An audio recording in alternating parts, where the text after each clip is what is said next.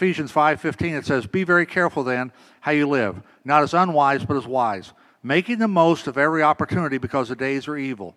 Therefore do not be foolish, but understand what the Lord's will is." So what I want to share with you today is uh, to recognize that we're really doorkeepers. Thanks, buddy. Uh, doorkeepers to the uh, to the kingdom of God. You know, there's only one way of uh, salvation, and that's our Lord and Savior Jesus Christ. But we are the doorkeepers. We're the ones that are going to invite people into uh, God's kingdom. We're the ones that are going to sow the seeds. And it's never our job to decide, well, do I think that person will become a Christian or not? Or, you know, uh, do I think that's a good person or that is that good soil? You know, the parable of the soils. When sowing seed, and I, I grew up on a farm, understand, and uh, especially wheat and different things, man, you're just putting it out there. And uh, it may grow, may not, a lot of things going on. Uh, in that uh, parable there, there's only a 25% really that gives a great return. We don't have any idea who God's going to touch. And it's never our job to be land speculators and to say, well, that's good soil. Our only job is to sow the seed, to sow the love of the gospel into people's lives. Now, uh, you need to know a little bit about me. You probably do because most of you know my daughter. Uh, I'm a pretty upfront kind of person. About 10 years ago, my son was uh, coaching basketball in Kansas City, Kansas, and we had an uh, opportunity to do some uh, outreach there in the schools. So we were invited in to do school assemblies, do character based assemblies during the day, and they said we could use the gym at night to do faith based rallies. And so during the day, well, we didn't teach the Bible, we just taught ancient wisdom, which is what the Bible is totally full of. And uh, we were going to share that with the kids. And we were getting all the pastors together and talking about follow up and what's going to go on and all like that. And uh, these four pastors came in and instantly could recognize that everybody looked to them as to what they were thinking. And as we're talking about what we're going to do, these four pastors look at me and said, You should have come to us first. You should have talked to us first. We're the doorkeepers for Kansas City, Kansas. Nothing happens here but that we're the ones that start it or bring it about. And I said, Okay. I said, So, and what we're wanting to do, and reach out to schools, this opportunity is being given to us. Are you ready for that?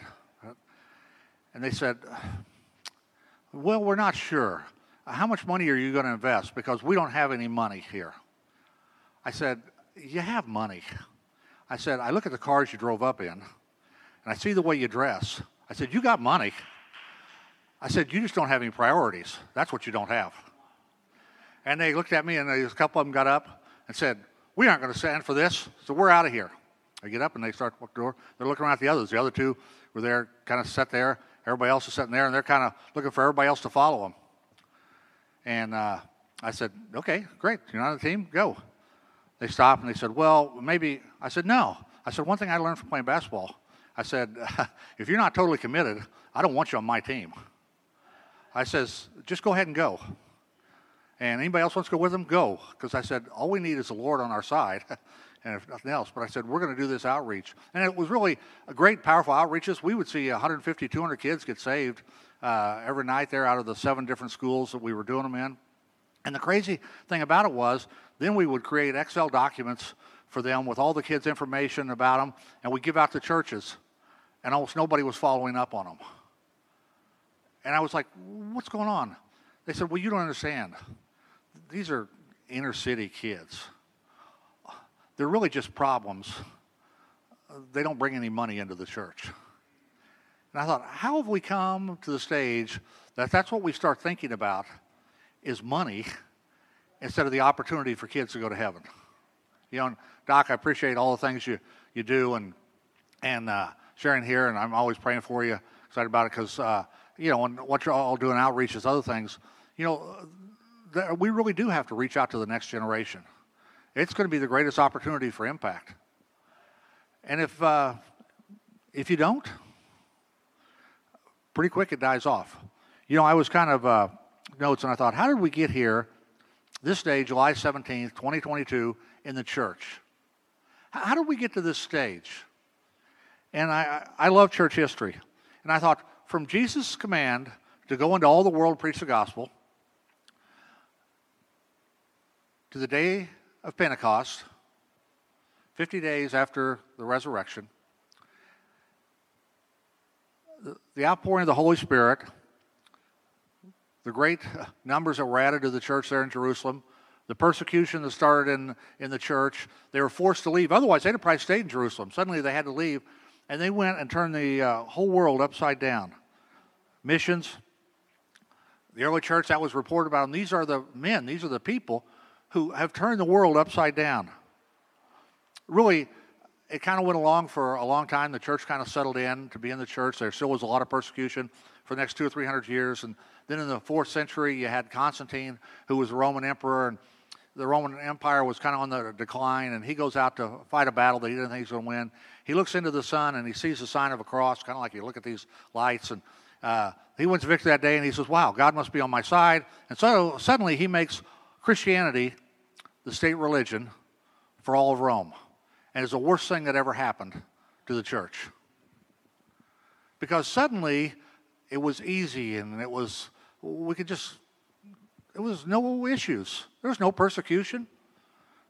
Started to build buildings and, and uh, all get together. Before that, everything had been uh, kind of underground or had been in uh, uh, just small buildings or had been in homes, different things. That's the way it worked. They could. I went in and, and you know, uh, you had some good things go on. Uh, Ireland, St. Patrick, uh, even after being a slave there, went back as a missionary to share the gospel, and, and, and great revival happened there. But really, you kind of settled into the dark ages for a long time because the church kind of was the one running things. I mean, you know, the, the government and all like that, they always looked for the blessing of the church. And it wasn't until in the 13th century, uh, St. Francis really called people back to a fresh understanding of what Jesus' love was and for all the world. Martin Luther, who said, No, we're saved by God's grace alone, by Scripture alone. That's all it is. You had those people persecuted by the church because it's like, that's not the way we want it to work. You had John Wesley, and what was the start of the Methodist movement, and John Wesley was uh, uh, started using uh, some of the tunes from the bar rooms and different things there in England uh, because he put uh, words to them, the truth of the gospel, to these catchy tunes, and everybody knew the tune and would sing along with it. And then he started teaching people the importance of God's word. I heard you say it last, uh, Elijah, in your message about you know the importance of God's word. That's one of the first uh, words to hearing God's voice is to know His word. Otherwise, people get out there with all kinds of crazy ideas. There always has to be the word of God there. And so he began to teach methodically the word of God that everybody ought to know the word of God and that's the reason he was called a Methodist. That he kind of did it with a method. You had uh, D.L. Moody there in uh, in the uh, late 1800s and 19th century. Man, he's he's reaching out and he's doing great evangelistic campaigns both in England and in America. Uh, you had the missions movement to start going on.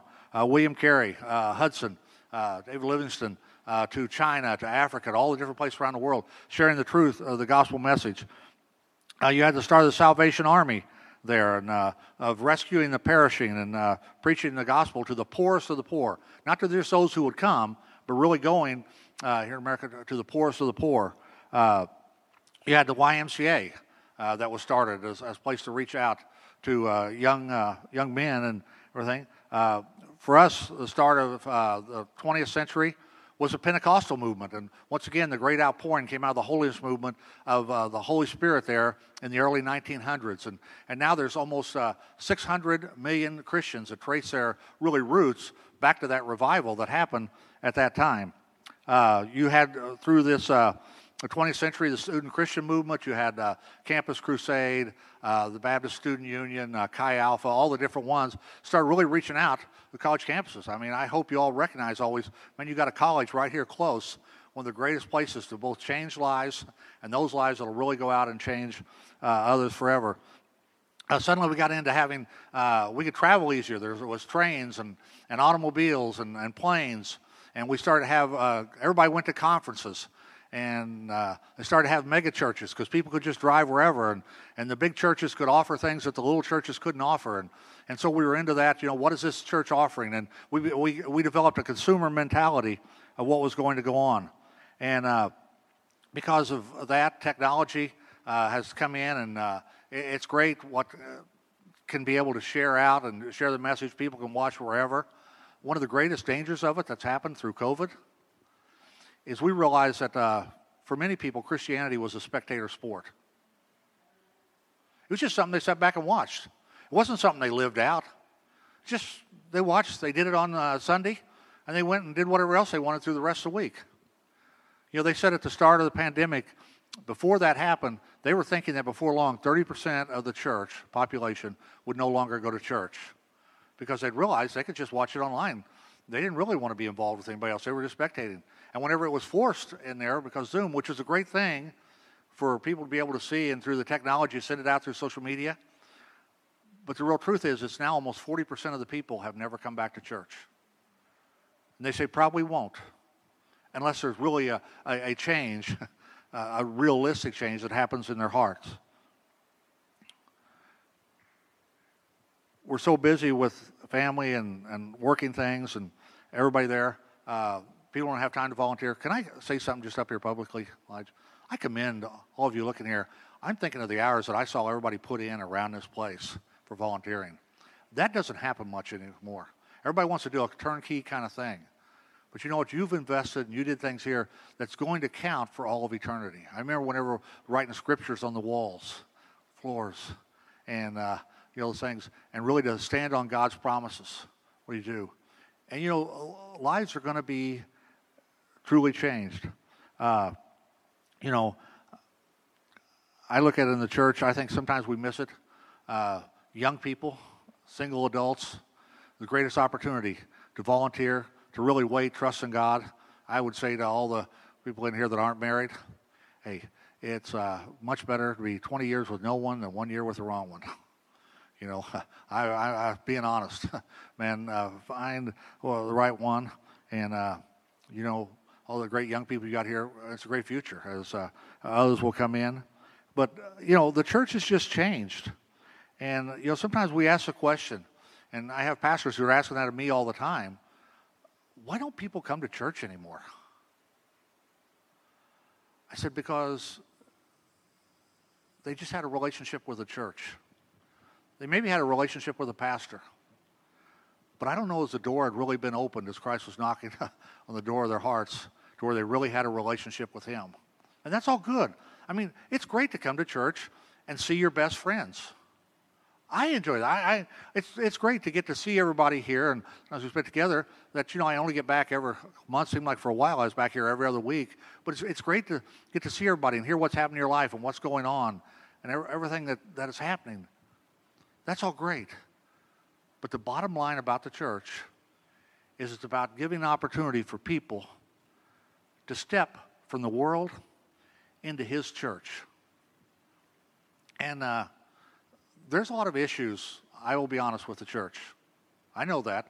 People can tell me, well, I got hurt by this uh, church, hurt by that, or this reason I don't go. As I've told people, the church is like Noah's Ark. It may stink on the inside, but it's the only thing that floats. It truly is. You better get on board. And, you know, people are like, well, I, I think I can do it on my own. It doesn't work that way. Satan would love to get you off and by yourself. We need another. We need weekly to come in and get a good swift kick in the rear and hear God's word and the, and the challenge of God's word. And so I want to share with you today four things that we really need to do, very simple things, to open up the doors of the church. And whenever I'm saying that, I'm not talking just physically this as a church building. I'm talking about uh, for people to step into God's presence. Four things that need to happen that uh, Jesus challenged us with and told us that we needed to do. And the four things are we need to love people, we need to accept people, we need to forgive, and we need to encourage. That's what's needed. We need that. Everybody needs it. You know, first of all, John 13, 34 through 35 Jesus said, A new command I give you love one another as I have loved you. So you must love one another. By this, all men will know that you are my disciples if you love one another. And later on, Paul writes about a little practicality of that in Romans 12. He says, 12, Romans 12, 9, he says, Love must be sincere. Okay, you can't fake it. Hate what is evil, cling to what is good. Be devoted to one another in brotherly love. Honor one another above yourselves. Never be lacking in zeal, but keep your spiritual fervor, serving the Lord. Be joyful in hope, patient in affliction, faithful in prayer, share with God's people who are in need, practice hospitality. Did you hear all those words that were action words in there? This is what we do. I mean, it takes work.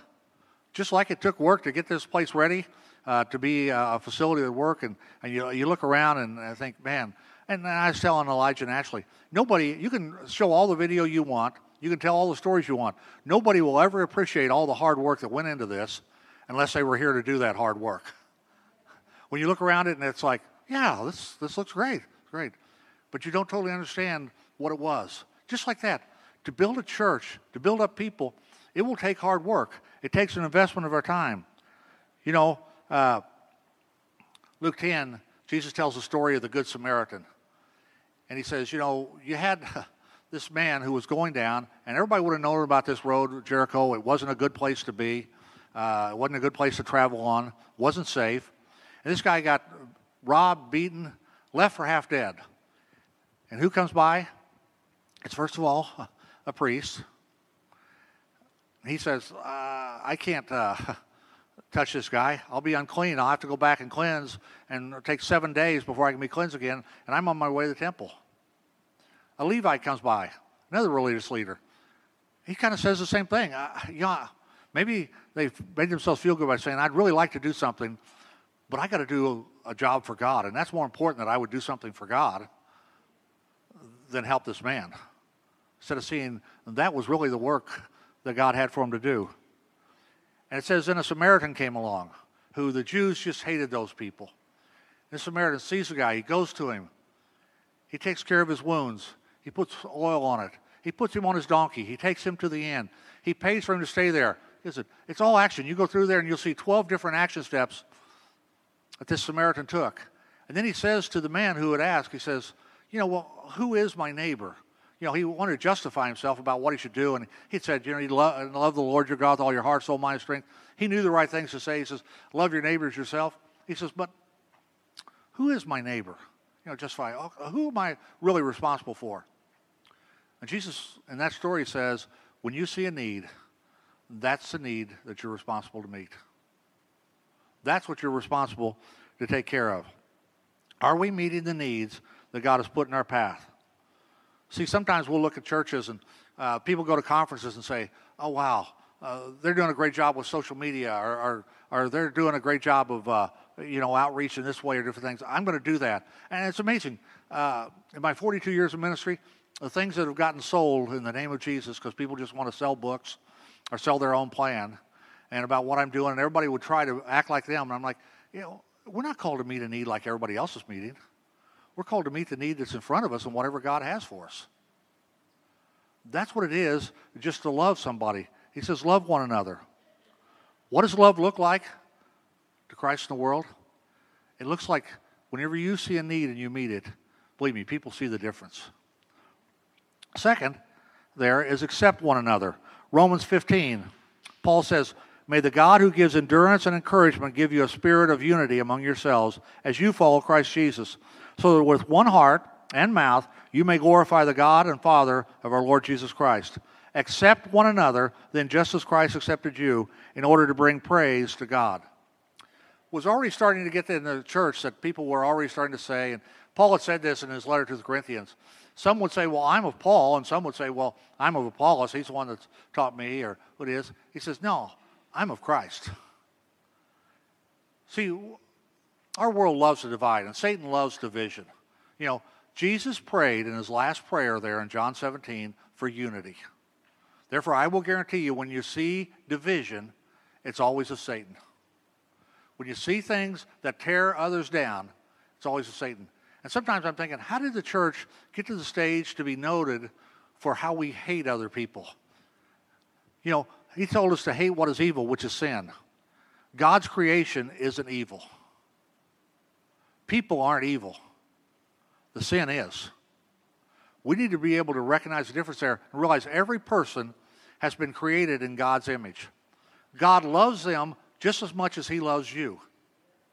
And He says, You have to accept one another. Are we an accepting church?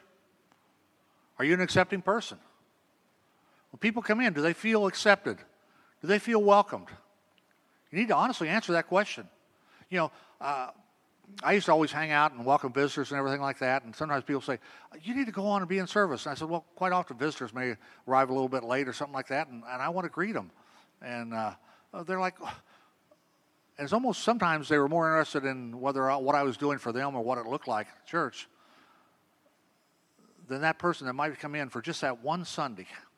Might be the only opportunity I ever had to speak into their lives. And I was going to take it. It didn't matter who they were or whatever. Sometimes people will say, oh, You know what church they came from, and I know what problems they caused over there.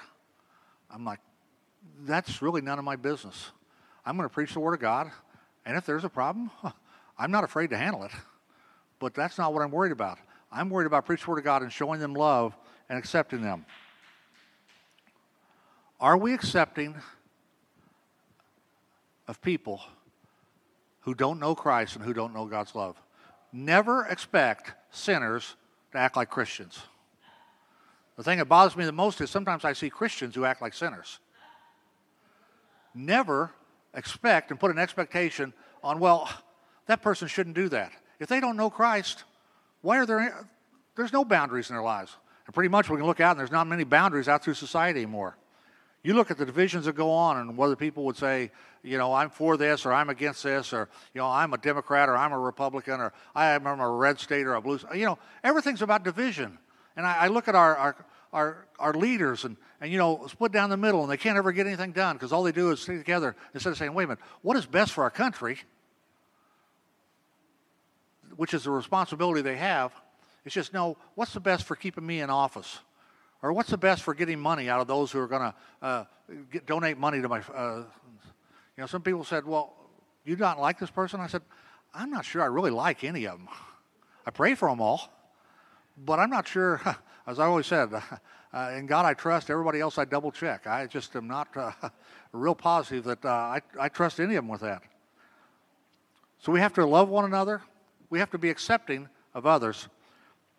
And third one is we have to forgive one another. In Ephesians 4:32, Paul says, "Be kind and compassionate to one another, forgiving each other, just as in Christ God forgave you." In Colossians 3:12, 14, he says, "Therefore, as God's chosen people, holy and dearly loved, clothe yourselves with compassion, kindness, humility, gentleness, and patience.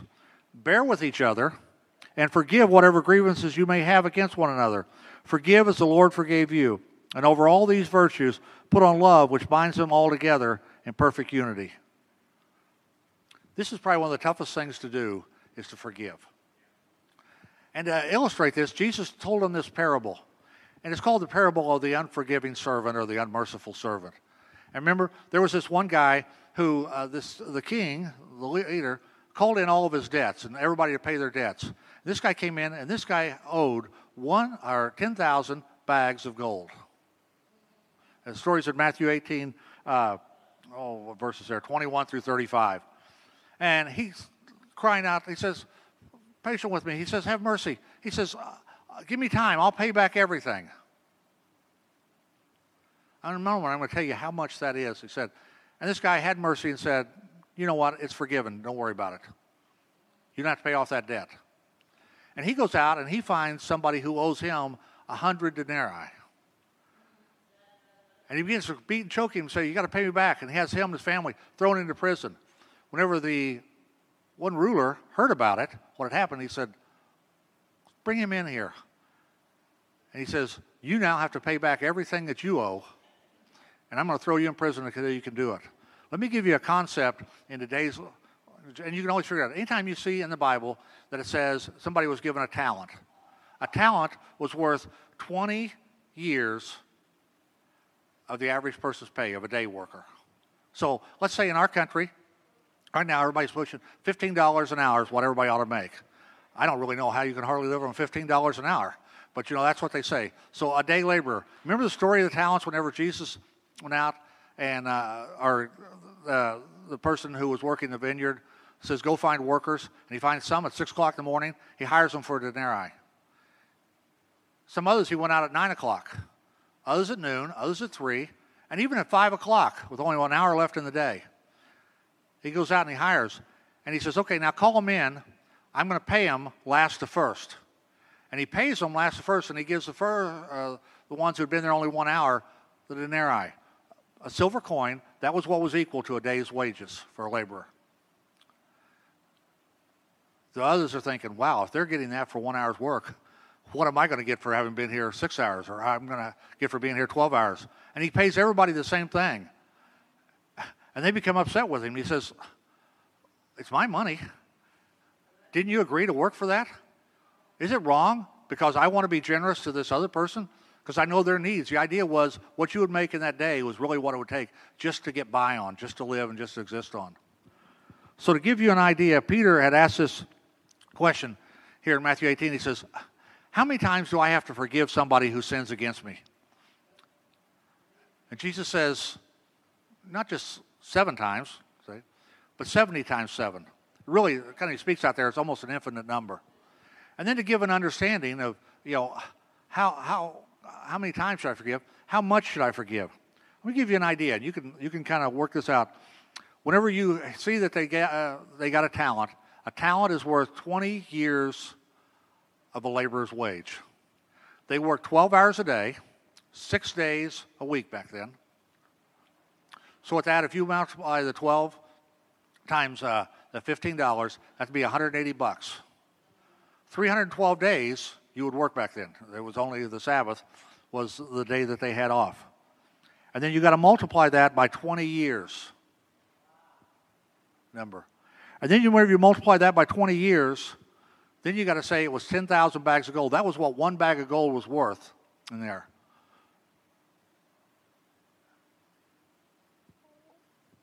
When you look at those of 10,000 bags, what this guy owed in a laborer's wage, if it's $15 an hour, was $11,232 million was the debt that he owed to this guy.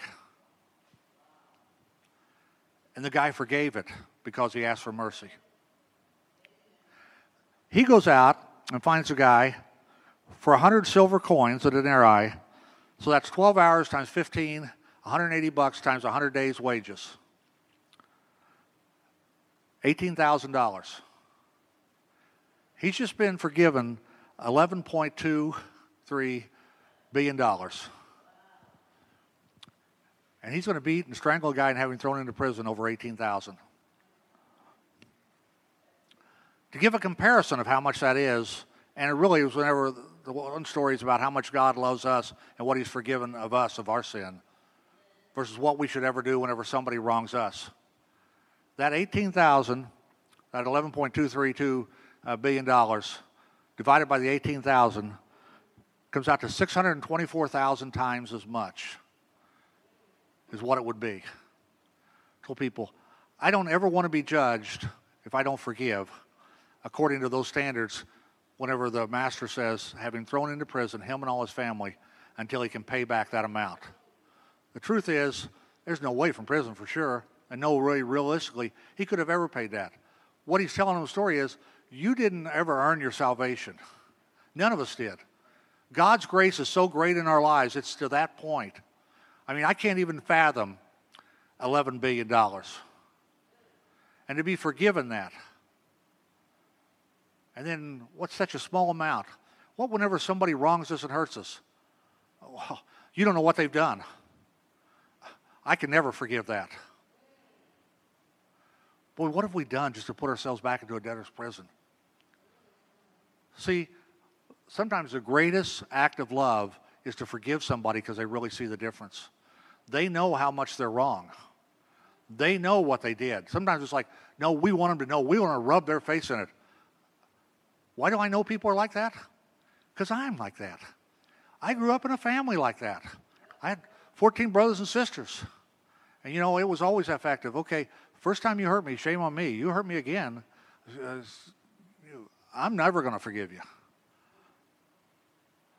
And we just, you know, we're raised like that. And the whole world is like that. And we want to talk about, you know, well, I can't believe what they would do. We need to recognize everything in light of God's word and what God would say. See, the world doesn't want us to live forgiving lives. Satan would love for the church just to be contained into the four walls. But the reason we have a door that we come in and a door that we go out. When we walk out today, we walk out into the mission field to share the love of Christ with other people. And that may be through love. That may through, be through just accepting them, just accepting who they are. You know how many people there are in the world who feel totally unaccepted, that nobody loves them, cares? Spend so much time trying to get accepted. People who are famous. I've got to have a certain number of followers. I've got to know that I'm liked. How many likes did I get? You know, I've told people I'm really not a lot on social media. I don't worry as long as I can uh, get a check mark every day from God and know that He liked me. That's all I need. as long as I know that He is, He likes me. I mean, it's nice when everybody else does. Why would people want to come somewhere that they're not going to be forgiven? And when I look at the church, many times I see that. Uh, it's kind of just become sometimes a social club. That's not what we're called to. We have been invited into his kingdom. We've been given joint heirs with him and saying everything he has is ours. Therefore, if he can uh, forgive $11 billion, man, how, what does he have? Sometimes you'll even see some of these things. I'm always like, okay, this says 10,000 bags of gold. If God uses that to pave the streets, how important is it to God?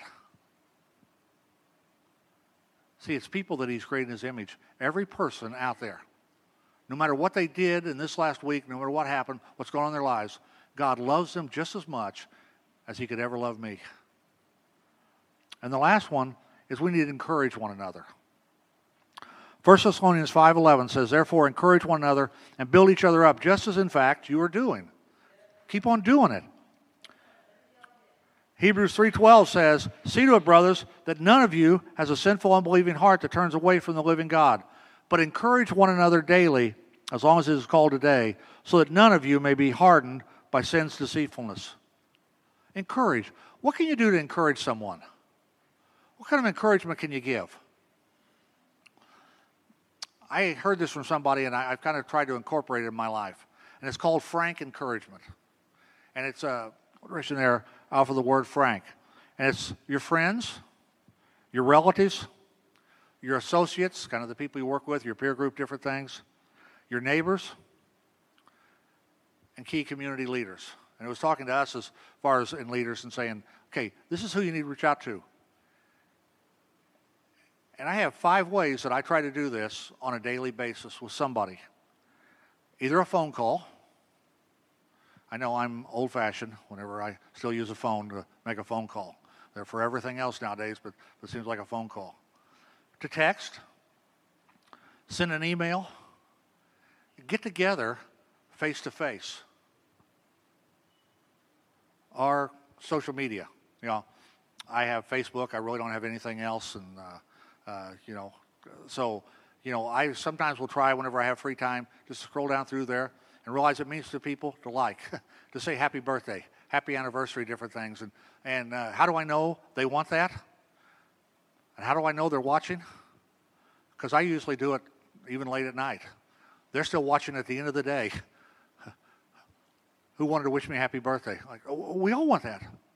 We want to be encouraged. I'm not saying there's anything wrong. We were created for that. We were created to need one another. That's the reason I say you can't live a Christian life by yourself. It doesn't work. We need one another. We were created for one another. So think about that. You know, maybe put that down. Just write that simple down or make up your own alliteration, whatever. Friends, relatives, associates, neighbors, key community leaders. I try to do that. You know, whenever we start reaching out in our community and start doing things, we created kind of this city faith partnership there in the city of Shawnee, suburb of about 65,000 that, that I live in there in Kansas City. When we started that with uh, a mayor we went to and talked to, and this guy was a, football coach, actually, or my son teaches now to Olathe North at that time, Jeff Myers, and he was a hard nosed guy, and he was like, You want to do what? I said, We just want to be here to help. How can we help the city? Praying for you, praying for others. Like, what? And he's always like, What's the catch here? But finally, he's like, Okay, yeah, I could use the help. And out of that, since that time, God has given us a strong Christian mayor. a strong uh, Christian city manager, uh, police chief, uh, the fire chief we do chaplaincy with. all things and the opportunities to work with those key community leaders and, and encourage, and we still do with others. And now we have a thing where we get together with the police chiefs all around the city. I missed the one on, on Friday afternoon because we were all driving up here.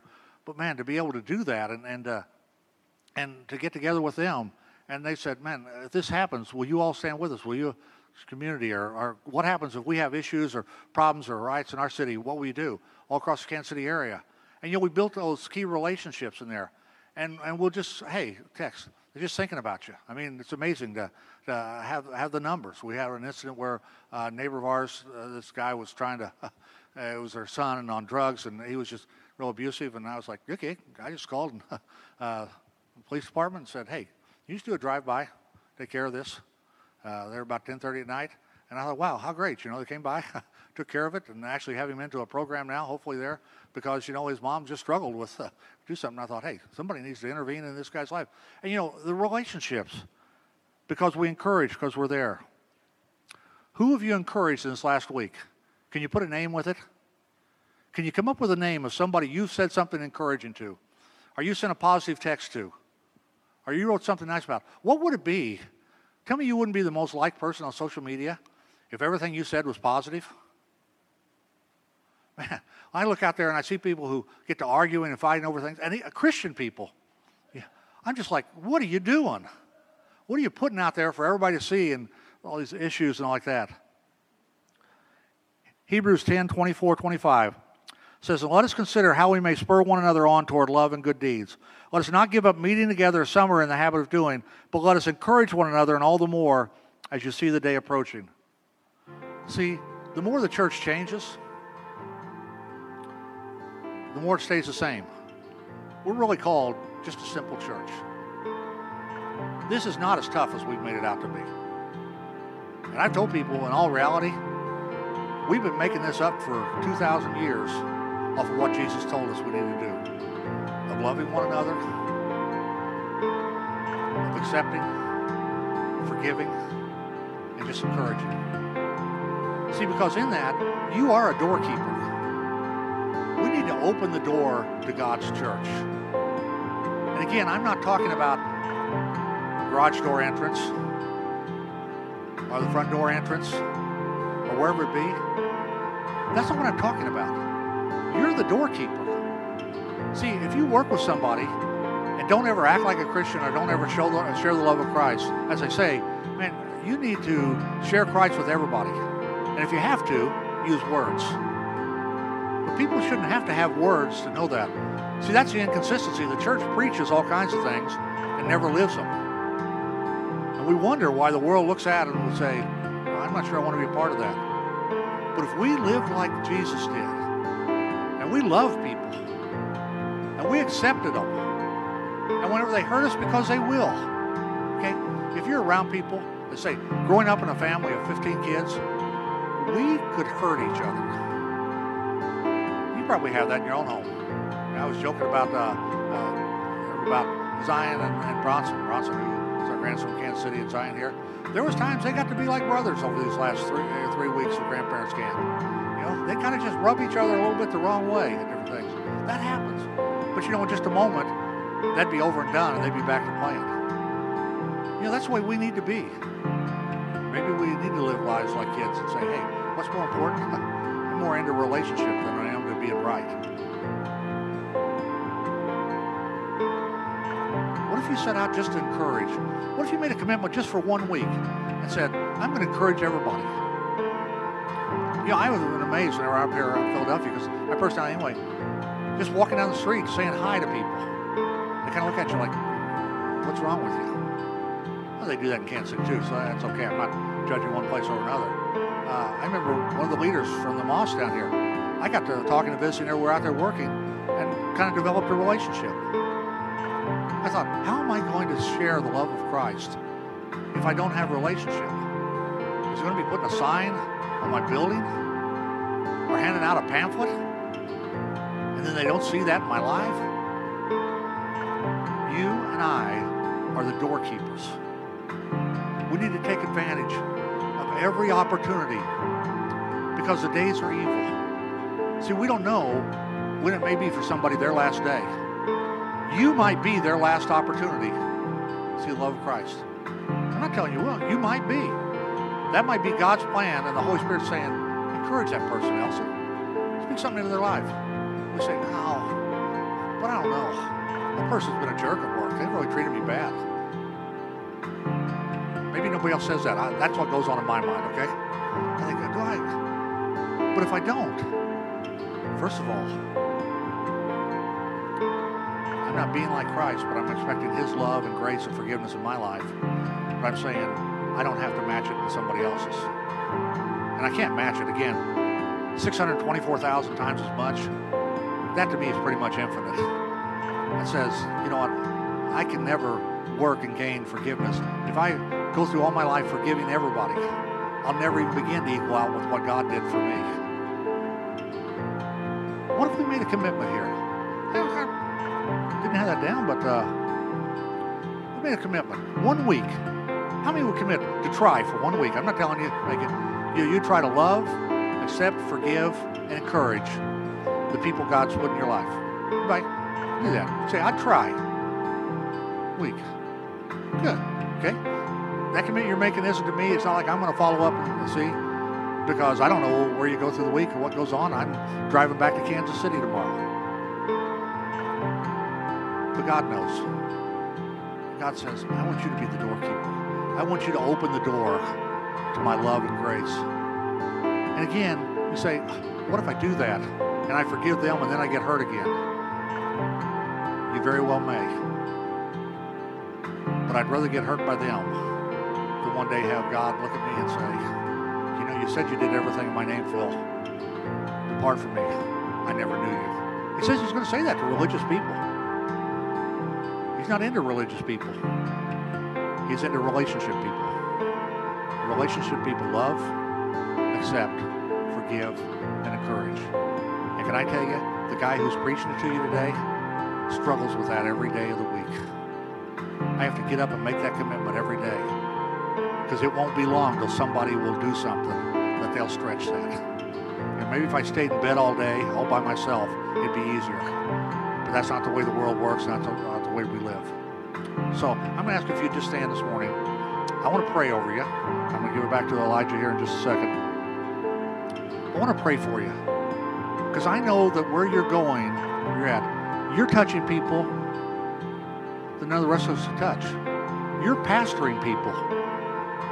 Elijah may pastor you in this church, and he may pastor people that he works with in uh, his company. He actually may do that. They may do it with people they meet, the clients they have, different things.